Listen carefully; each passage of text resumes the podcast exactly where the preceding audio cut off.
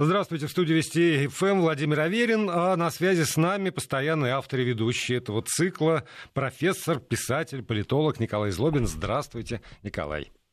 Здравствуйте, здравствуйте, Владимир. Добрый вечер всем.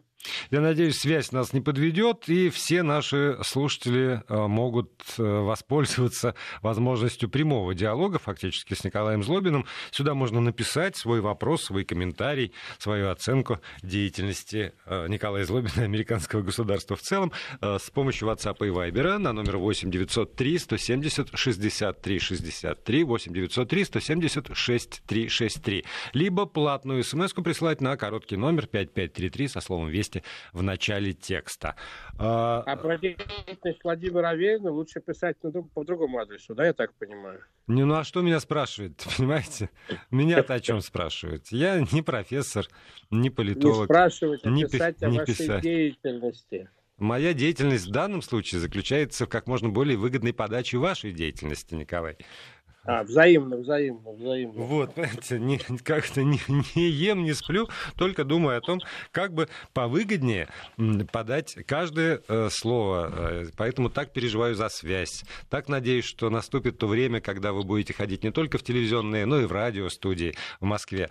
Ну, в общем, как бы есть у меня некоторые мечты, но не обо мне речь, конечно же, не обо мне, а о Соединенных Штатах Америки. Мечты должны быть, быть быть. Они должны быть всегда, да. И не обязательно они должны исполняться, главное, чтобы они были. Вот у вас такие вот мечты, я понял. Я, я понял и ваш ответ э, по поводу исполнения своих мечт, что вы, значит, теле, телевизионный герой больше, чем радийный. Ну, так бывает, так бывает. Нет, нет, не так, не так, не так. Я все-таки э, в студии Вести ФМ бывал сотни раз, если не больше сотни и сотни раз. И достаточно, типа, да. Не, ну давайте не будем, не будем отвлекаться все-таки от главной темы э, нашего повествования. И э, прежде чем вы перейдете к анекдотам, а куда же вы все равно перейдете? Тут к бабке не ходи, что называется. А я вас хотел бы вот о чем а, спросить. Поскольку после анекдотов пойдет речь про Америку, то я хочу успеть поговорить пару слов хотя бы про нас, про Россию. Тут а, опубликовали социологи результаты опроса, и выяснилось, что россияне в отличие от 2016 года, не так пристально следят за американскими э, президентскими выборами. Э, тогда до 60% активно прямо следило, интересовалось. Сейчас это все где-то на уровне, ну, там, максимум четверти населения. Э, и какие-то симпатии, антипатии не столь ярко выражены, как это было в 2016 году. И я бы вот хотел вас спросить, как вы думаете, почему это происходит? Ну, на самом деле, это я должен у вас спросить, почему это происходит, рассказать американцам. Но моя версия заключается, во-первых, в том, что а, ну, роль Америки в мире, наверное, объективно снизилась вот, а, на данный момент. Я не думаю, что Америка уходит а, серьезно из мировой политики, из лидеров мировой политики. Я думаю, ну, мое такое вот личное экспертное мнение, что мы продолжаем жить в однополярном американском мире. Он по-другому выглядит немножко, он не столь очевиден, но есть. Но для человека не глубоко, так сказать, занимающегося политикой, конечно, роль Америки уменьшилась, ее значение уменьшилось. И от того, кто станет президентом Соединенных Штатов, мне кажется, его жизнь, в общем, не так сильно зависит она никогда сильно не зависела, но по большому счету интерес вызывал. Сегодня этот вопрос интерес так, такой, видимо, и не вызывает. И, в общем, ничего плохого на самом деле в этом нет. Меня всегда поражало, почему американские выборы вызывают такой бешеный интерес в России, а зачастую этот интерес превышает тот интерес, который вызывает, эти выборы вызывают в самой Америке, а особенно предвыборная борьба. Но я думаю, сегодня ситуация в России, так сказать, не способствует тому, что россияне могут тратить много времени на изучение ситуации в мире и коронавируса, и экономические проблемы, и проблемы самой России, бытовые, и всякого рода проблемы, с которыми сегодня сталкиваются россияне. Она, конечно, ситуация не э, благоприятствует, так сказать, разговору о глобалистике, о глобальной политике, о том, что происходит в далекой Америке за 10 тысяч миль от а, Москвы. А, я думаю, это тоже сыграло свою роль. А, россияне стали немного больше говорить, насколько я понимаю, о Китае, а, чего не было еще несколько лет назад, и вникать в какие-то перипетии китайских там телодвижений. А, я думаю, сегодня одна из главных тем, если посмотреть на всякого рода опросы, это а, постсоветское пространство от Беларуси, Украины до Кавказа там, и среднеазиатских э, стран, где происходят всякие события. Поэтому я думаю, что сегодня такого сконцентрированного интереса именно к американским выборам, может быть, и нет. Это вполне объективно. Ну, американцы, наверное, не очень расстроятся из-за этого, но я пробую это передать. А, мне вот любопытно, в, в этот раз э, какая-нибудь фракция в Государственной Думе будет шампанское открывать во время заседания в честь победы одного из кандидатов э, в президентское кресло Амери... Э, Соединенных Штатов Америки? Или как-то обойдется все-таки? Опыт научил, что... Я, я думаю, я скажу свое мнение. Я думаю, будет открывать, но я думаю, будет это делать не столь публично, как четыре года назад. Угу. То есть вот очень может Потому быть, что, что в этом и ответ. То есть как бы люди, э, во всяком случае те, которые готовят шампанское, они, э, конечно, интересуются, следят и даже, может быть, переживают, но уже публично в этом не признаются. То есть уже публично признаваться в том, что мы так переживаем за, э, там, не знаю, Трампа или Байдена, уже неловко сделалось как-то.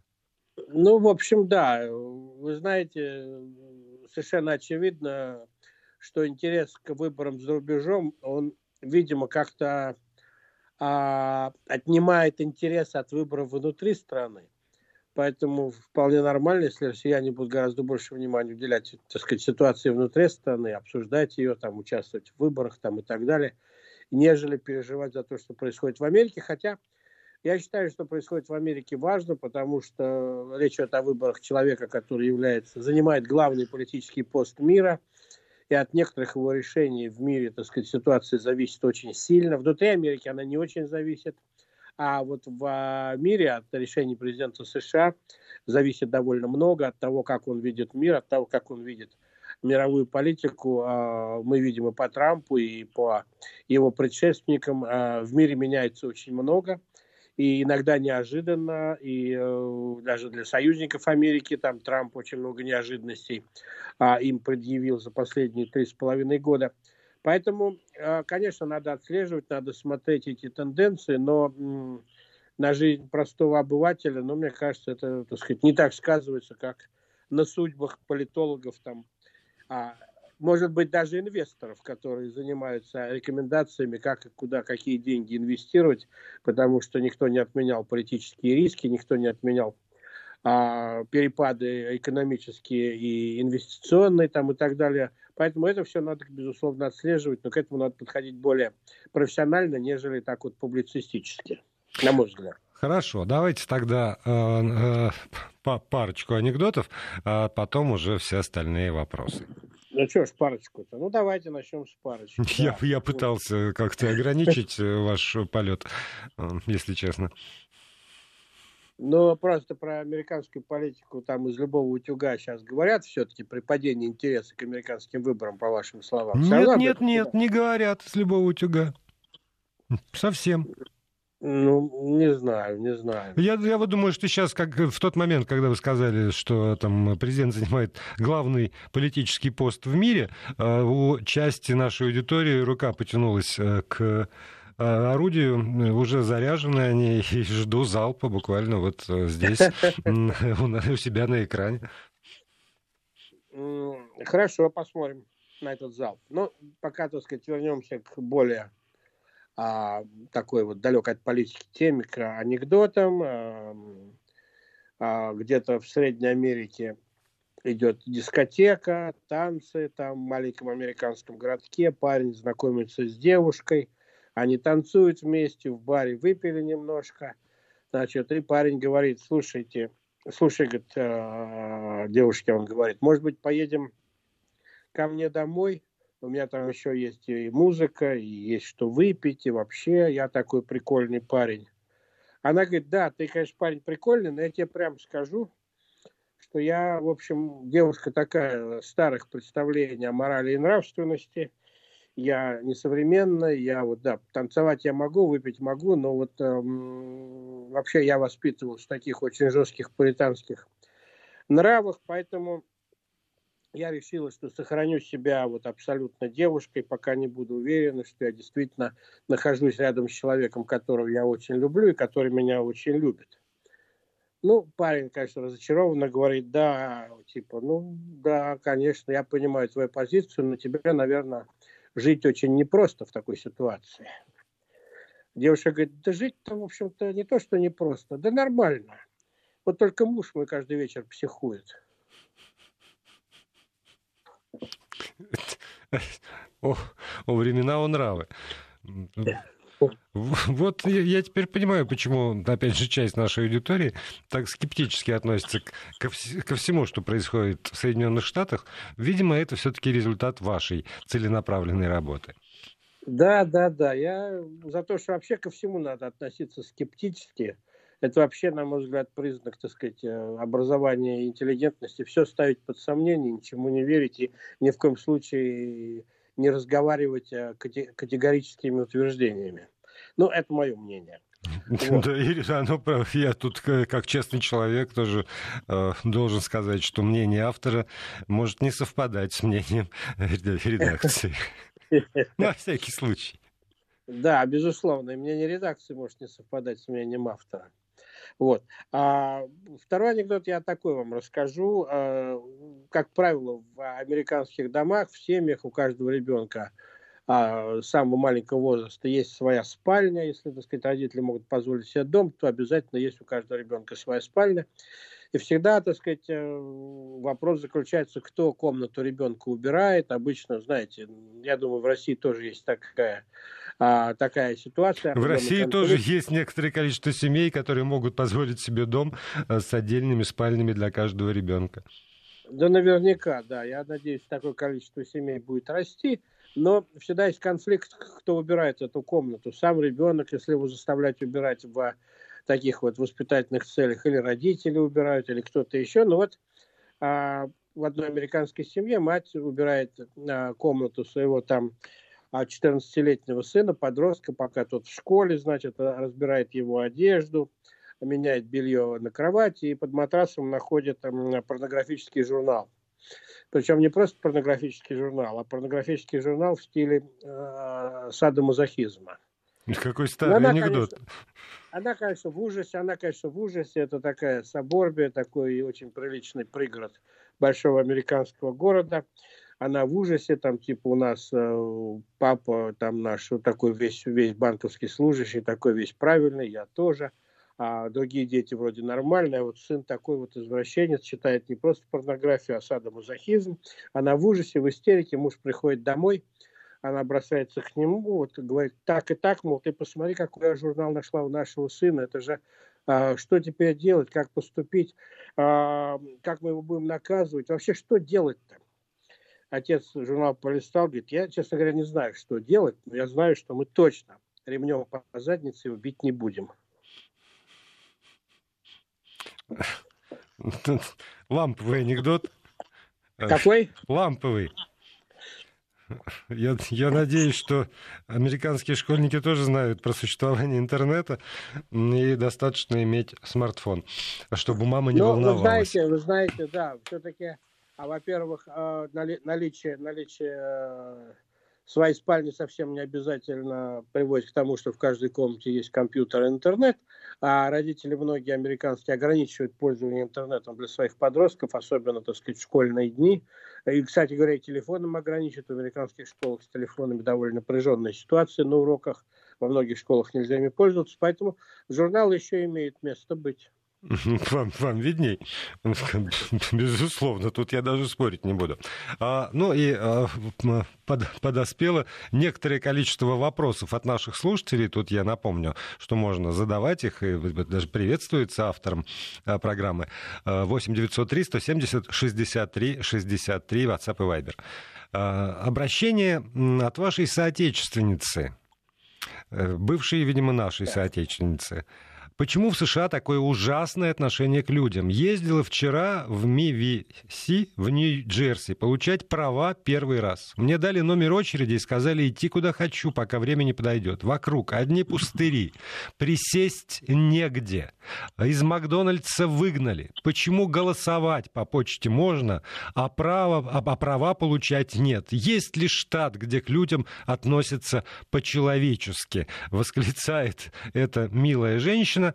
Э, напомню, письмо свое она адресует на э, российскую радиостанцию Вести ФМ. И поскольку, видимо, я ни в коем случае не могу ответить на вопрос, есть ли хоть один штат в ваших Соединенных Штатах, где к человеку относятся по-человечески, то вам, как э, писателю и политологу, и карты в руки.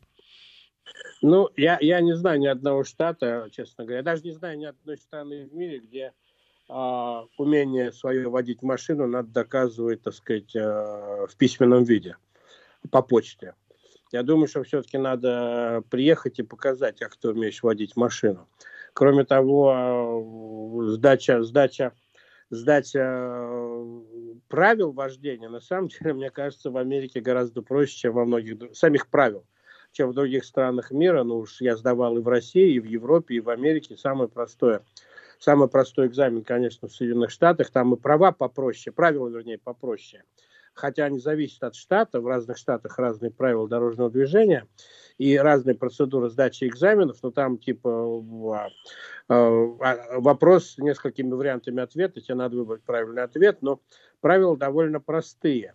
И э, мне кажется, что вот э, эта часть на самом деле для сдачи экзамена большой проблемы не представляет, тем более, что если э, наша уважаемая слушательница, э, так сказать, не очень владеет английским языком, то ей по практически во всех штатах, Соединенных Штатах, ей дадут возможность сдать экзамен по-русски.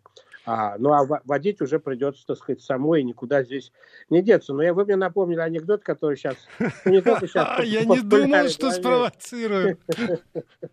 Не, не, он просто к вопросу об отношении э, по-человечески. А, это такой старый американский анекдот, когда два американца разговаривают между собой, один другому говорит, вот уже давно мечтаю съездить в Испанию, а, сходить на бой быков, может быть, даже поучаствовать в старой испанской традиции, бегать от быков. А второй американец говорит, да какие проблемы, езжай в Нью-Йорк, иди в Гарлем, толкни кого-нибудь, набегаешься. Но вот так что... вы поступили как настоящий политолог, потому что это несчастная женщина, видимо, вспоминая нашу действительность, где ты приходишь в любую контору за справкой, а там э, специально выделены места для ожидания. Специальный человек подносит тебе там чашку кофе. И вообще еще и библиотека рядом, чтобы можно было как-то убить время. Но... Она, она спрашивала, почему же в этих э, бездушных Соединенных Штатах то место, где не сдают, заметьте, на права, а получают права уже.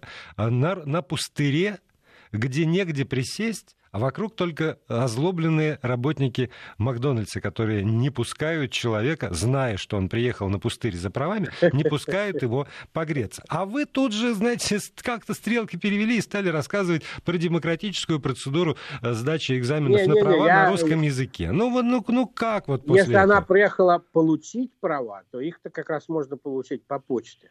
Проблемы нет. Более того, во многих городах и районах Соединенных Штатов есть, так сказать, а, а, временные местные офисы для получения прав там или регистрации, такие автобусы, которые приезжают в каждый район по определенным дням, стоят там. И вот там опять вы начинаете приукрашивать действительность американскую. Выдержать я это не могу, потому что у нас реклама, новости. И только после этого Николай Злобин, профессор, писатель, продолжит. И продолжаем разговор с Николаем Злобиным, писателем, политологом, профессором американских университетов разных. Э, да. Что? Я чувствую, я чувствую, как ваша фантазия бурлит. Почему, почему фантазия? Вы сами мне говорили, что вы э, служили в разных американских университетах э, на профессорской должности. Да, был такой. Ну, был вот, такой а, в чем и, фантазия это и служил, и служил, как вы выражаетесь, и вам говорил правильно. Ну, понимаете, как ну, служил в смысле служить в театре. Для меня университетская работа столь же творческая, требующая самоотдачи, как любая творческая работа. Поэтому я позволил себе Э, этот термин. Извините. Понял, я, я понял, да, я понял. Я, правда, с, с огромным уважением отношусь к университетским профессорам, Потому, мой недолгий опыт работы на кафедре доказал мне, что они иные по сравнению со мной люди, после чего я оставил кафедру, а профессора остались там. Вот. Так, э, опять же, знаете, вот нам прям не прорваться э, к каким-то заготовкам и темам, потому что наши слушатели, я напомню, что можно всегда прислать сюда свое мнение, суждение и вопрос э, к Николаю Злобину, естественно, с помощью WhatsApp и Viber на номер 8 903 170 63 63. Так вот, слушатели наши спрашивают, являетесь ли вы патриотом Соединенных Штатов Америки? Я вообще, ну, если слушатель еще уточнит, что это значит быть патриотом, что он вкладывает в это понятие, потому что патриотизм вещь вообще довольно а, многообразная и расплывчатая, то я отвечу с удовольствием на этот вопрос – но просто я хочу знать, что человек вкладывает, и, видимо, у него есть какой-то второй смысл. Там, ну, или... Поскольку последние несколько месяцев уж вы точно провели в нашей стране, то э, не могли не заметить, что по поводу патриотизма все-таки некоторый консенсус в России сложился. Что люди подразумевают под э, э, этим словом? Прежде всего, безусловно, любовь к стране и, не, ну, и даже государству. Я... Вот, и готовность жертвовать ради этой страны. Я, конечно, люблю, и э, в России я родился, это моя родина, я ее очень люблю, я люблю Америку, она тоже дала мне возможность там жить и работать, и раскрыться, а во многих смыслах, в первую очередь, в профессиональном, поэтому я ей очень благодарен. Поэтому я здесь не вижу большого противоречия между любовью к России и любовью к Америке. Я думаю, что очень многие люди находятся в подобной ситуации и благодарны странам, которые дали им возможность а, проявить себя в максимальной степени. Это, это да. Но э, я думаю, вы, вы тоже ведь в курсе, что вот особенно в свете последних изменений в, в законодательстве нашей страны не допускается ни в коем случае э, гражданство двойное для людей, которые занимают государственные должности здесь. Не допускается э, владение там, счетами, ну, с, с недвижимостью. Ну, кажется, на, на этот успокоить. могу... Не-не-не, я, я, я же про, про логику, про то, что вот такая возникающая все равно зависимости, как вы говорите, да, благодарность к той э, стране, к той земле, которая дала возможность раскрыть свои таланты, а для кого-то это талант, это приумножение, собственно, капитала. Ну вот, э, это, это естественное чувство, но э, в известный момент оно может вступить в противоречие э, с, с благодарностью исторической родине. Это не праздный вопрос. Это не... Наверное, наверное, такие ситуации возможны, но а поскольку я никогда в жизни не был чиновником и никогда не получал денег там от государству, скажем так, в виде каких-то финансовых там и так далее а, ресурсов, то мне, мне этот вопрос, так сказать, как-то передо мной не вставал. Я единственное, когда я, формально говоря, работал на государстве, это когда я преподавал в Московском государственном университете, он же государственный университет. Да, я таким образом, да, имел отношение, получал деньги опосредованно из бюджета Российской, Советского Союза уж тогда, если на то пошло. Вот. Поэтому сказать, у меня тоже этого противоречия нет, которое есть, я понимаю, у многих чиновников. С чиновниками и политиками понятно, им надо принимать решения от имени страны там, или принимать решения от имени налогоплательщиков. Я, кстати говоря, совершенно согласен, здесь двойного гражданства быть не может, и никаких э, конфликта интересов, э, который помешает им объективно оценить ситуацию и принять решение максимально выгодно их налогоплательщикам, их избирателям и их стране, а, не должно быть. С этим я абсолютно согласен. Есть эта практика мировая, и я а, надеюсь, Россия тоже дожмет этот вопрос, российские чиновники а, полностью, так сказать, избавятся от иностранных гражданств, вида на жительство и так далее. Это нормально. А вот, кстати, в Америке а, аналогичная ситуация? Да, очень, а, в принципе, по поводу гражданства аналогичная ситуация, по поводу инвестиций и собственности нет. Там, конечно, можно иметь инвестиции, собственности и бизнесы за границу. Вопрос в том, что ты должен честно об этом говорить и платить налоги. Америка относится к очень немногим странам мира, а, которые а, имеют так называемые универсальную систему налогообложения. То есть независимо от того, где ты живешь и что ты делаешь, если ты гражданин США, ты платишь налоги в Америке. Что, в общем, э, тоже дисциплинирует многих американцев. Нельзя сказать, я вот там провел там большую часть года где-нибудь в Африке, я там налоги и заплатил. Нет, им придется все равно отчитаться за все. А в Соединенных Штатах, более того, несколько лет назад в связи, так сказать, с угрозой терроризма, отмывания а денег и так далее, и так далее, необходимости прозрачности, американцы ввели еще в налоговое законодательство требования обязательного отчета о наличии счетов в иностранных банках. Николай, у нас сейчас пауза короткая. Вести ФМ. Продолжаем. У нас техническая пауза была. Николай да. Злобин остается с нами. Да. Да, я говорил о том, что американцы теперь требуют последние несколько лет. Но это результат вот, событий 2001 года и вообще общего, так сказать, атмосферы борьбы с терроризмом, отчет о наличии, э, так сказать, счетов в иностранных банках.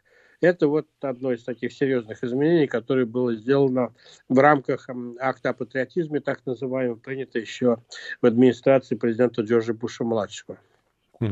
И, э, ну, опять же, там не, не так много времени остается, чтобы глобальные темы поднимать, но одна все-таки тема, которая вот меня лично очень взволновала в последнее время, это вот э, теракт, который произошел во Франции э, с этим несчастным учителем. И э, в России общественное мнение на самом деле разделилось. Не, не, по, не по поводу отрубания головы, естественно, а по поводу э, мотивации скажем, участников этой трагедии. Потому что здесь я слышу очень много э, высказываний по поводу того, что этот учитель ни в коем случае не имел права э, на уроке э, с очень старшим, прям скажем, школьникам показывать вот карикатуры из Шарли Эбдо. Ни в коем случае не имел права э, ущемлять или там каким-то образом задевать чувства верующих. И вот э, я, правда, не знаю, странно себя ловлю на этой странности, очень много думаю над этой историей. И э, к вам вопрос, вот, э, скажем, в Соединенных Штатах, возможно ли ситуация, когда учитель в старшей школе э, говорит про свободу слова и в качестве иллюстрации этой свободы слова показывает нечто, но так или иначе созвучное или похожее на вот эти вот карикатуры из Шарли Эбдо, э, ну, не знаю, или, или э, карикатуры, не знаю, карикатуры э, Жана Эйфеля, или, или еще что-нибудь, что может так или иначе задеть чувства тех или иных религиозных э, групп или индивидуумов. Вы имеете в виду именно школы, не телевидение, не... Не, не, нет, вот, ну, в общем, это, это через запятую, но, но сначала со школ, с, с юношества. Ну, на самом деле вопрос тоже непростой, потому что еще может быть, 10, чуть больше лет назад в Америке были огромные дискуссии по поводу того, убирать ли со стен школы, а, как правило, в школах были написаны 10 заповедей о вестибюле школ, и э, убирать ли их, и насколько это соответствует, так сказать, желанию самих э, родителей учеников, там, насколько соответствует требованиям времени. Вы знаете, это была большая и очень горячая дискуссия. В большинстве школ убрали эти надписи в общем, какое-то движение в эту, в, в эту сторону, э, безусловно, наметилось. Конечно, мы говорим не обо всех школах, мы никоим образом не говорим о частных школах, которые могли принимать такие решения самостоятельно, мы говорим о государственных школах. Их примерно там 80% в Соединенных Штатах, 20% частных школ. Кстати говоря, многие из частных школ носят религиозную, так сказать, направленность, поэтому там такого вопроса вообще не возникало. Но в государственных школах, где логика была у противников того, чтобы сохранить эту надпись, а, такая, мы все платим налоги, и люди, которые верят, и люди, которые, так сказать, атеисты, люди разных а, религиозных воззрений, наши налоги равны, наши дети равны, поэтому не должно быть никакого приоритета религиозного, так сказать, одной религии, предположим, в школе, а, и чьи налоги вроде как э, ценятся больше, и чьи взгляды важнее для учителей этой школы. Вот такая была логика. Но, с другой стороны, так сказать, огромное количество людей возражало и говорило, что наши традиционные ценности, мы страна а, христианская, Америка действительно достаточно религиозная страна, протестантская, а католическая, протестантская в основном, но тем не менее христианская. Вот, говорили о том, что это вот все-таки одна из а, вещей, которые нельзя трогать. Но тронули, движение пошло, и я думаю, что конечно, зависит от региона, зависит от школы, а школы в Соединенных Штатах. Я не знаю, кстати, как во Франции, я там преподавал одно время да, в университете, но не знаю, как вы во французских школах, но школы Соединенных Штатов, они распределены по школьным округам, которые подчиняются местной власти. Там нет э, такого централизованного управления школами там, и так далее, как есть в некоторых других странах, в том числе в России. Школы принимают решения самостоятельно и согласуют эти решения с местной властью. Поэтому я думаю, что в зависимости от того, какая обстановка в том или ином городе, демографии, а, религиозной ситуации, какие там деноминации религиозные в этих регионах, в этих муниципалитетах, в этих графствах есть. В зависимости от этого, я думаю, и свобода слова варьируется. Я помню, я одно время преподавал а, в университете в штате Миссури, в городе Сент-Луис, и там из местных библиотек был изъят, из публичных причем библиотек был изъят, изъяты книги Марка Твена в свое время – и а, для меня это вызвало, для меня это был шок, честно говоря. И тоже была большая дискуссия. И, а, в общем, я не понимал, так сказать, такой вот а, суть этой дискуссии. Потом немножко я начал, так сказать, понимать, что это все какие-то глубинные, какие-то очень глубинные комплексы американского общества. Но, тем не менее, вот книги были изъяты, а мне казалось, мы, я вырос в Советском Союзе, что, что, что, а Марк Твен должен быть в, каждом, в каждой библиотеке, в каждой школе, даже в каждой семье, наверное, где были дети, а были книги Марка Твена. Слушай, а, а, а первая поправка в этом смысле не, не действует, да, которая гарантирует и свободу вероисповедания, и свободу слова? Но вопрос в том, что люди, которые хотели убрать и убрали Марка Твена из библиотек, тогда они тоже руководствовались первой поправкой, говоря, что это наше право. Наше право считать так. А есть а, довольно мощная, ну не, не, не сколько мощная, сколько много лет, много десятилетий существующее в Америке движение, организация, которая требует убрать фразу э, «в Бога мы верим», «Богу мы верим», «In God we trust» с американских долларов. Говорят тоже, что, в общем, это э, у нас государство отдельно от церкви, церковь от государства, и почему, а, так сказать, э, на государственных а, казначейских билетах на деньгах есть фраза о том, что мы верим в Бога, а те, кто не верит в Бога, так сказать, как должны пользоваться этими долларами. А люди других, так сказать, там религиозных деноминаций, а в Америке их очень большое количество, в Америке, так сказать, очень большое количество церквей, разного рода религий, можно свою придумать и начать проповедовать. Вот. И тем не менее это вот остается. То есть такая противоречивая ситуация. С одной стороны, какие-то движения есть, атеисты иногда поднимают голову, с другой стороны, Америка остается достаточно религиозной страной.